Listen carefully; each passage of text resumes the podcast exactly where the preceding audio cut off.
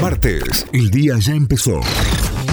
Y esto es lo que tenés que saber para arrancar en Notify. Vamos a las noticias. Nos informamos a través de notify.com.ar, nuestra página web.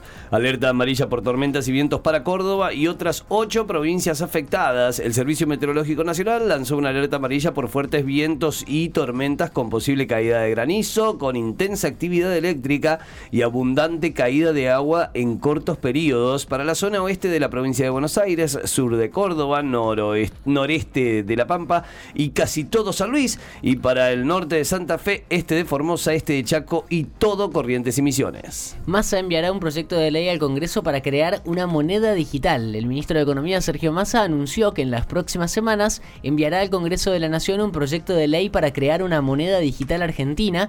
El ministro de Economía, Sergio Massa, anunció ayer lunes que en las próximas semanas va a enviar el Congreso de la Nación para crear esta moneda que mencionó en el debate presidencial del domingo.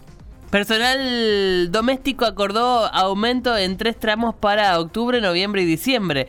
Los integrantes de la Comisión Nacional de Trabajo en Casas Particulares acordaron un incremento salarial del 34% para el trimestre octubre, noviembre y diciembre, que se aplicará en tres tramos, 12% en octubre, 12% en noviembre, 10% en diciembre. Insaurralde suma seis denuncias por enriquecimiento ilícito tras el viaje a Marbella y su renuncia.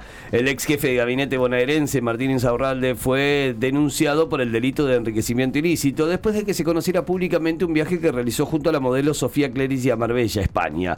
Las denuncias fueron presentadas, las seis denuncias fueron presentadas por dirigentes y abogados vinculados a la política ante los tribunales de La Plata, Lomas de Zamora y de la ciudad de Buenos Aires. Dos golazos en el empate de Instituto en Mendoza. La Gloria empató 1 a 1 ante Godoy Cruz en el cierre de la fecha 7 de la Copa de la Liga. Jonás Acevedo marcó el primer tanto para Instituto, mientras que Tadeo Allende igual para el Tomba. Además, Barraca Central y Sarmiento empataron 1 a 1 y tanto Platense y Argentinos como Atlético Tucumán y Central Córdoba igualaron sin goles. Notify, las distintas miradas de la actualidad para que saques tus propias conclusiones. De 6 a 9, Notify, plataforma de noticias.